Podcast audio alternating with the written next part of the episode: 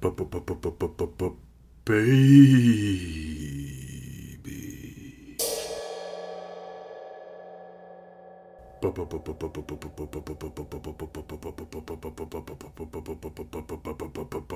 Baby.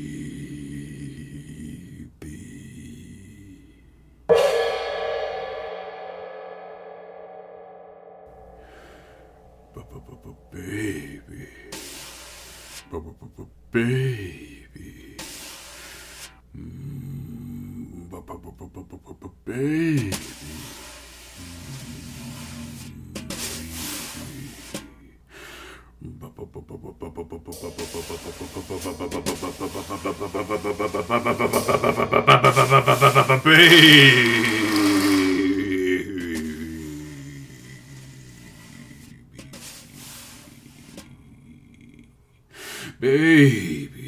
baby, baby, baby, baby.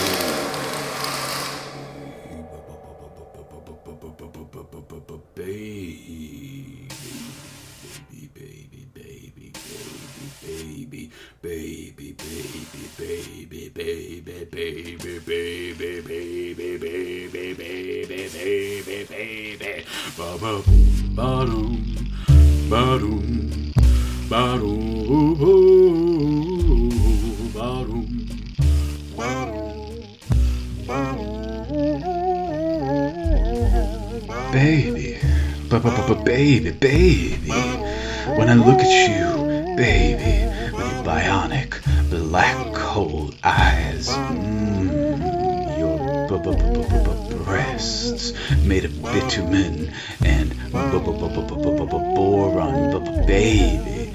Ooh, when I baby, when I bite my lip, bloody, thinking about those bu- bu- bu- bu- buxom bosoms. Ooh, baby, baby, baby, baby, baby, baby.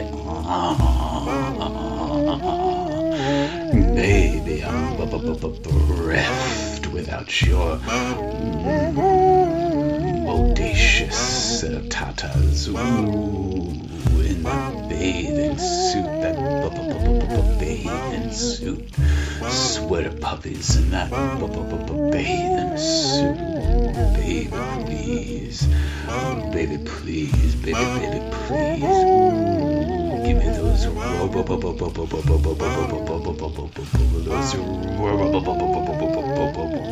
boobies. Mmm, those robot boobies, yes. Baby, baby, please. Your robot boobies, yeah.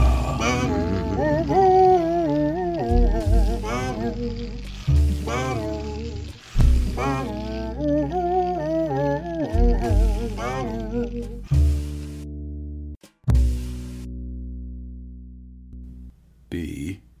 is for baby.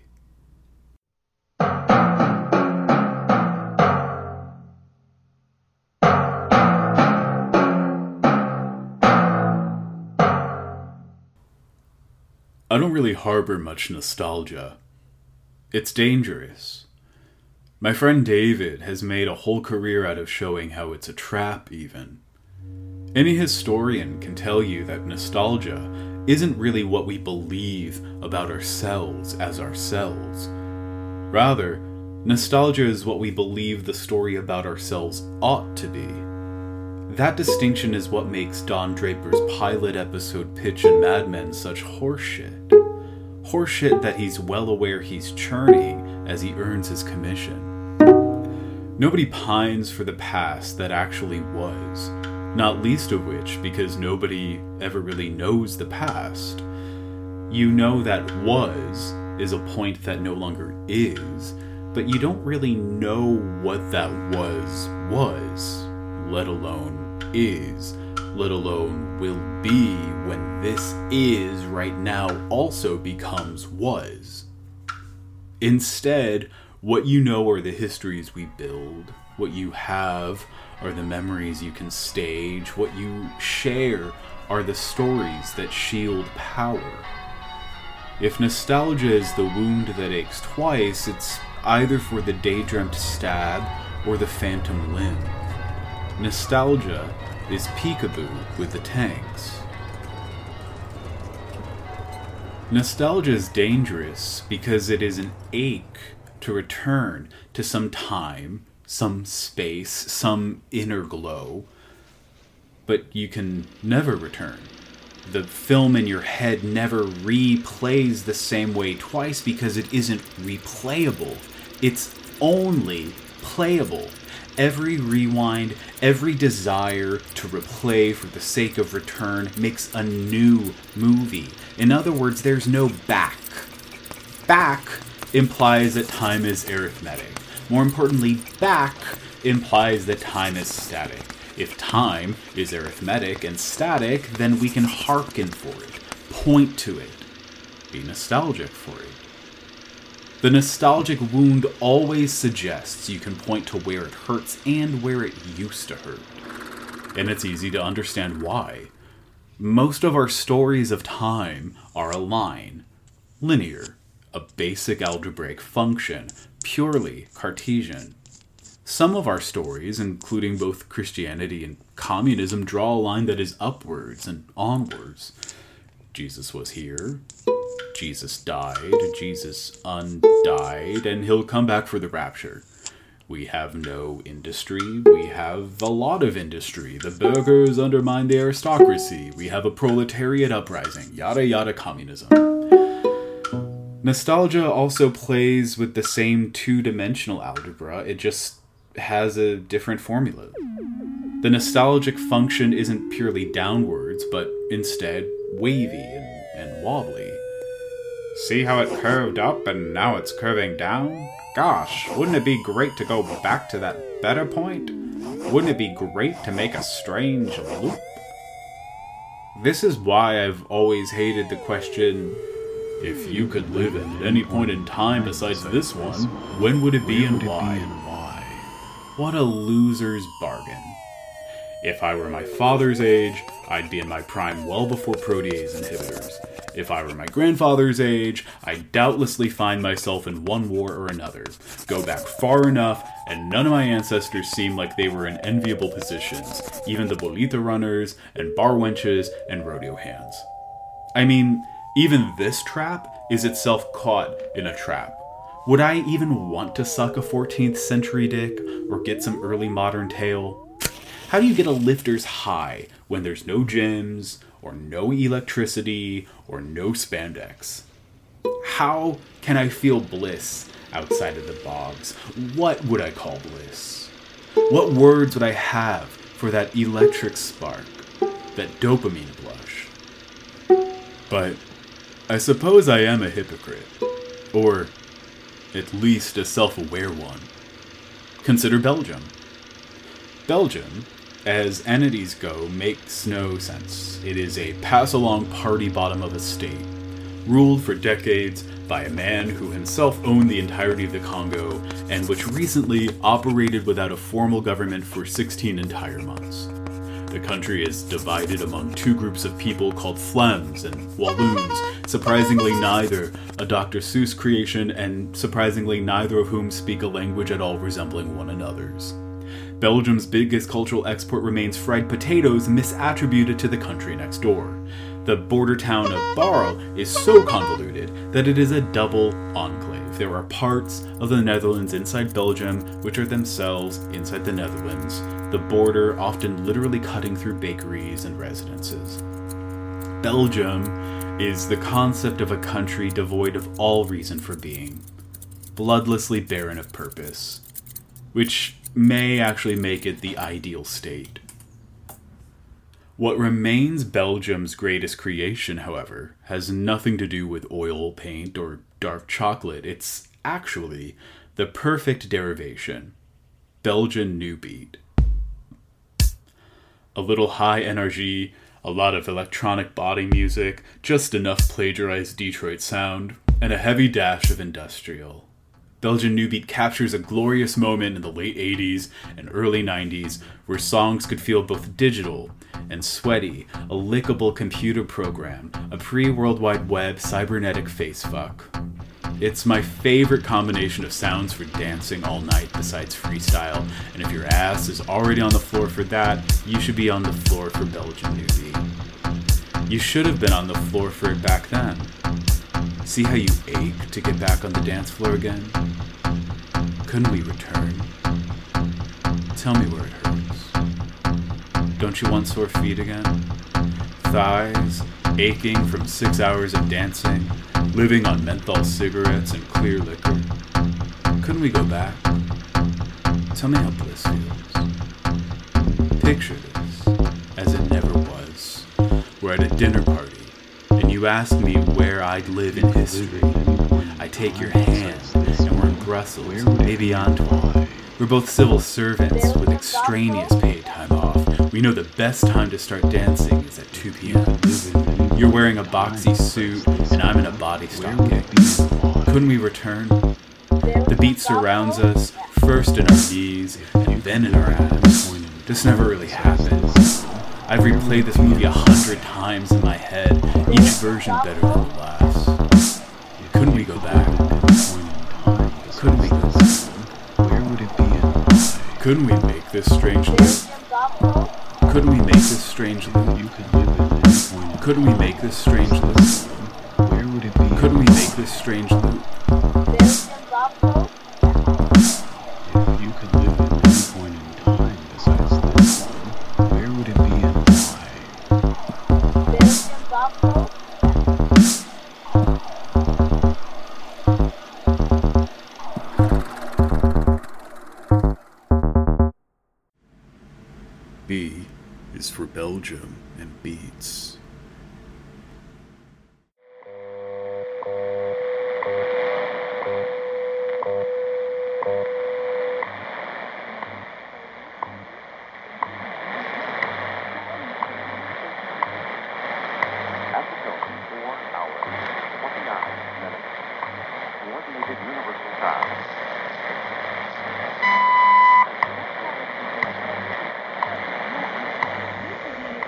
B is also for board games.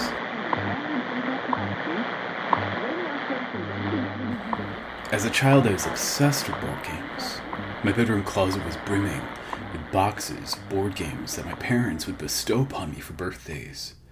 I would trawl the back tables of yard sales for board games from bygone eras.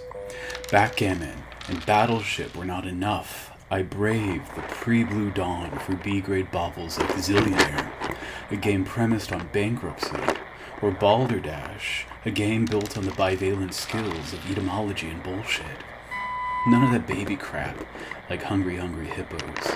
I needed braincraft, bottomless replayability, bellicosity marked as strategy. If I could have had a bar mitzvah, I'd have already known the theme. But before anybody believes I lived in a permanent state of diversion, I should point out the big irony. I rarely had anyone to play board games with. My brother couldn't be bothered to play a game that didn't involve an action figure, and my parents couldn't begin a round of Othello before being bothered by one another. And of course, absolutely nobody who wasn't a direct relative was allowed inside our home, and, and even then there were a lot of relatives who weren't even on that list. If it wasn't Yahtzee or the beloved unheralded early 90s game Picture Picture, it was no dice. So instead, I would spend my days buried in these cardboard boxes, burrowing into the inner mechanics of playtime, believing I could make a better game, maybe, but maybe, make a game that would get my family to play with me. Maybe, but maybe, I could make a game that would allow me to go over to other classmates' houses. Maybe, but maybe I wouldn't be destined to a bachelorhood filled with a rich interior life and imaginary friends.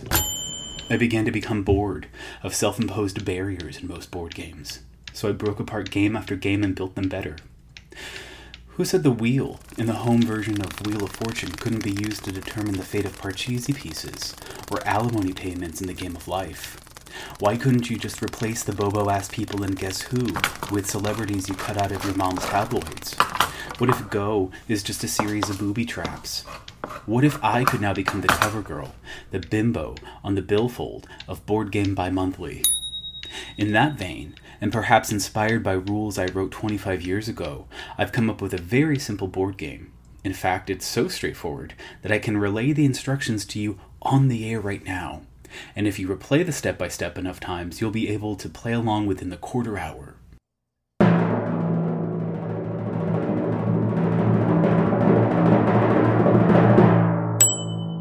It's time to play Blast Off.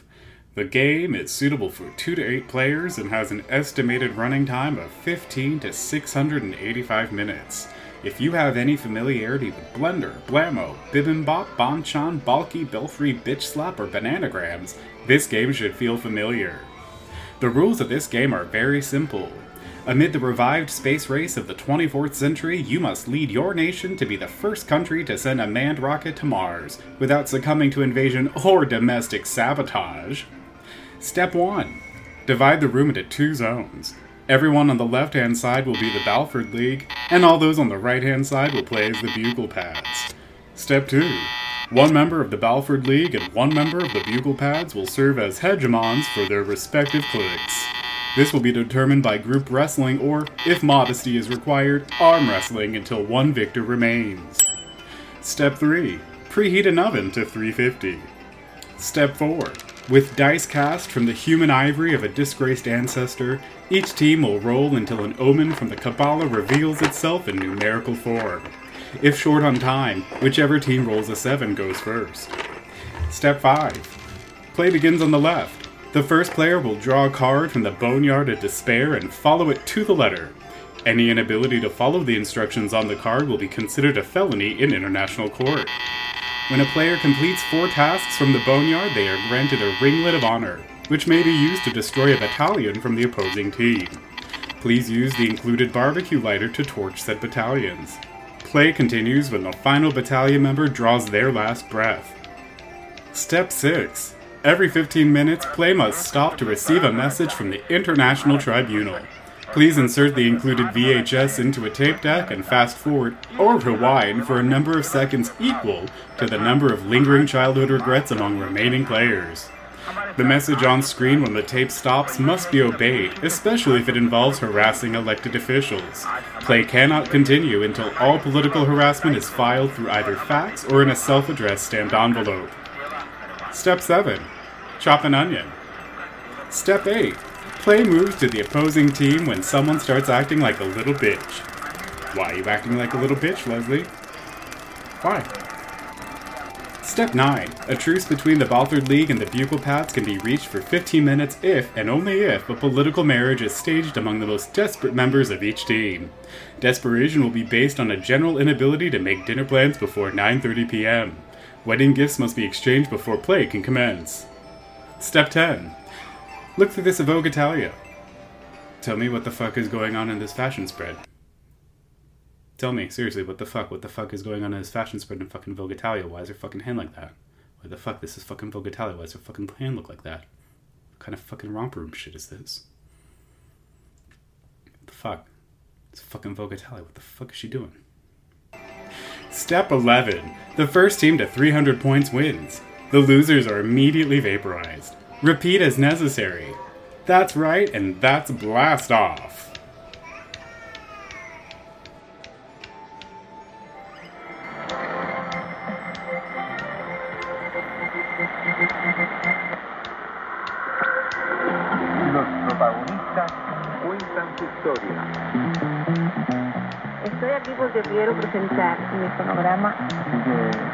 Historia, son una vivida, experiencia real. Radio Habana, Cuba, presenta la de Cuba.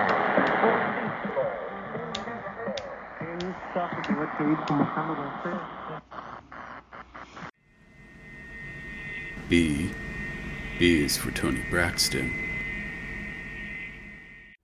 1993, Hollywood. I'm sitting with my brother in the back of your white convertible. My family's hatchback doesn't have any air conditioning, but this breeze is a new rush. Wind in both ears instead of one, deep Florida sun on every side of our faces. Even my mother is enjoying the rare moment in a passenger seat.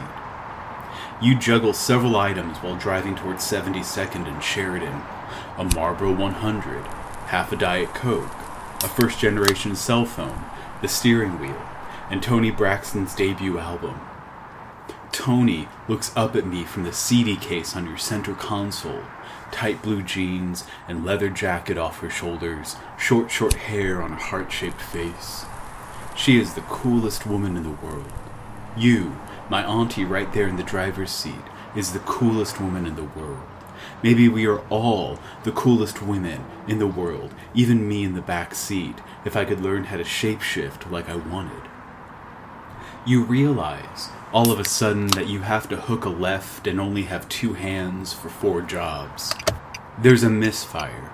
The cigarette goes back in your mouth before you cradle the phone into your shoulder, but the Diet Coke tilts along with the wheel, arcing across the tan cloth interior before landing on the bare Toni Braxton CD. Oh no! You cry out from the free side of your mouth. This is a lease! You look back and forth at my mother and the soda splattered disc while driving 60 in a 45, asking, Do, do you think it'll still play? My mother shrugs and says, I don't know, which is her polite way of saying, on no planet, to people she likes enough to avoid ever arguing with. Handing my mother the phone and maybe also the steering wheel, you wipe the CD off with a stray McDonald's napkin from your jeans, casually bulleting through a yellow light. We all hold our breath as you slide Toni into the CD player. I'm afraid the car will catch fire, in line with most of my fears that year. The first track, Another Sad Love Song, kicks in, and we all begin to sigh with relief until the album starts to skip over and over and over. You keep the CD in for the entire drive back to my family's house, hoping the soda will burn off as we hear. Just another sad love song, racking my, racking my, racking my. I'd rather be on my own, on my own, and I, I shall never breathe on my own.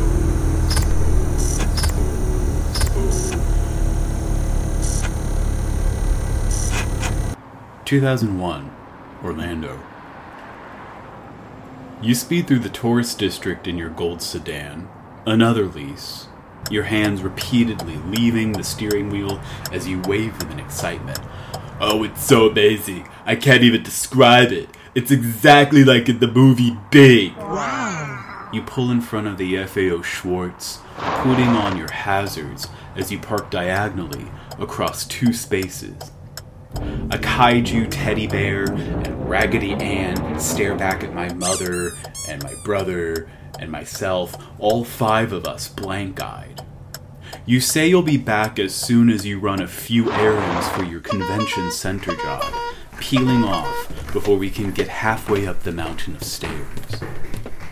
After five minutes in the toy store, we realize none of us were the small children of Brazilian millionaires or sunburnt British fuckboys or rapidly dementing seniors, all of whom were the target demographic of this massive and massively expensive toy store. I have like $30 on me, and my mother maybe twice that.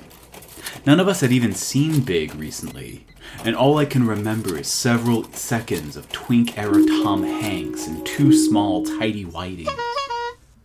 The floor piano here has a cracked B key, so nobody can replicate the heart and soul scene, even if it weren't a terrible song and an even worse idea. Instead, we walk in a giant circle, vaguely gesturing at Goo Gods, wow. while an endless series of nutcrackers look over our shoulders. Wow. Everything is dim, as if the wiring can only support nightlights and the same song seeps from the walls over and over and over again, as if somebody spilled Diet Coke on it. Welcome to our world, welcome to our world, welcome to our world of toys. We wait for some end to the song, but there is none. We wait for any sort of clerk to interrupt with a special announcement or a cry for help, but there are none. Only, Welcome to our world. Welcome to our world. Welcome to our world of toys. we realize that we have actually not seen a clerk in the entirety of FAO Schwarz during the half hour we've been inside the store. The only people inside seem to be children throwing tantrums, they're exhausted nannies and maybe like five life size Barbies. All we know is that we are welcome in this world, welcome in this world, welcome in this world of toys. 30 minutes becomes 60, becomes 90. The synthetic keyboards make clear that this is hospice music for robots. My mother no longer has signal on her turn of the century Motorola, so we are stuck in this world, stuck in this world, stuck in this world of toys. They don't even sell Coca Cola here. My brother begins to pick up an action figure, and none of us can be fucked to start the usual argument. We watch a girl, no younger than eight, scream at a candy display, the containers of pink jelly beans and circus peanuts oblivious to her howls. I wonder if she kept up her conniption that she would no longer be welcome in this world, welcome in this world, welcome in this world of toys. I worry at that point that I may never find a mop haired man like Tom Hanks who pads around in tight skivvies as long as he never wants to sing heart and soul together. You show up as the sun begins to creep behind SeaWorld, and you hand us doodads from the convention you were setting up. Notepads watermarked with arbitrary initials, pens shaped like pencils, stress balls hazardous to most marine life. We struggle to shape any words as you tell us how much we're gonna love, how much we're gonna love, how much we're gonna love Johnny Rockets. Part 3 2023 1990. Heard you escaped a serial killer deep in the Florida backwater. Heard you always had that postnasal drip and fast food napkins in your pockets. Heard your favorite dinner was and remained Dinty Moore beef stew, just heat and eat. Heard you did a lot of cocaine, like a lot, but we're from Miami, and what does that really even mean? Heard your voice on the only videotape of me as a child, four years old at Disney World, 20 minutes from your place, another rental. My parents asked me again and again and again where we parked. Pluto N7. Pluto N7. Pluto N7. Your voice is a perfumed carburetor. How did he know that? How did he know that? Ask him again. Ask him. Ask him again.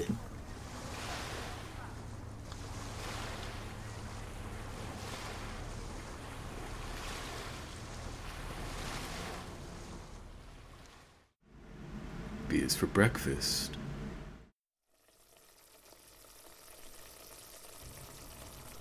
You know, I think one of my favorite things about being an adult is realizing that I can eat breakfast whenever I want. And on a day like today, when I'm pretty stressed, I, I'm really in the mood to make some breakfast. I, I want to have breakfast anytime I damn well please. And tonight's one of those nights. Wait. Wait, I, I know that sound. Buenas noches. Oh. Oh, right. It's you, the, the armadillo I met a few weeks ago. By Jove, you're correct. But wait a second. Doesn't armadillo begin with the letter A? Oh, you basic brained being. I'm a baby armadillo. Technically, that begins with B. Oh, that that makes sense, although it kind of makes your precocity even more alarming. Sure, also, my agent got me a two episode deal. Oh, well, that that is a bargain. Have you been up to any more intellectual pursuits, baby armadillo? Oh, yes, boundless bubbling breakthroughs. Could you humor me and divulge a few? But I'm bound by embargoes. What if I sweetened the deal by making you breakfast? A bribe? Bah! What beast do you take me for? A baboon? A bison? A bullfrog? No, no, baby armadillo. I just wanted a breakfast buddy. Hmm. Very well. I should boast of my bounty. I've been blazing through the burgeoning fields of bipedal biology, buttress ballistics, ballast building, beekeeping, bantamweight belligerents, balcony building, bookbinding, booby traps, balustrades, bildungsroman building, buckyballs, and bouncy balls. Wow, that sounds like a bursting behemoth of knowledge. Ah, I'm blushing. I should really make you breakfast now. Would you like some blueberry buttermilk pancakes? Buff. As breakfasts go, that's bafflingly banal. Gee, baby armadillo, that's that's a little blunt. Bland food is beneath me. Beneath you? Oh, what would you have served for breakfast instead? Baba ganoush, banana splits, brandy soaked biscuits, beetroot bolognese, baguettes with boiled brie, beefsteak, tomatoes, and brisket? Blah! Blech? What would you have instead? Bugs. Bugs? Indeed, bugs. My babushka, named slightly older baby armadillo, would bring us bi-weekly bouquets of bugs for breakfast. Beetles and bull ants, Bulgarian worms and butterfly eggs. Truly the best brunch. Would you cook them? I mean, I'm a baby armadillo and a bona fide genius. I don't really have the time for that, buddy. Hmm, very well. I guess I can't really make you a meal for the road, can I? Don't bother. Besides, I have to build a case for a new element between boron and bitumen. Better get back to my blackboard. Oh, you you really can roll into a ball. We already went over this last time, Buckaroo. Stay in school or whatever. Bye. B is also for bye. Bye bye.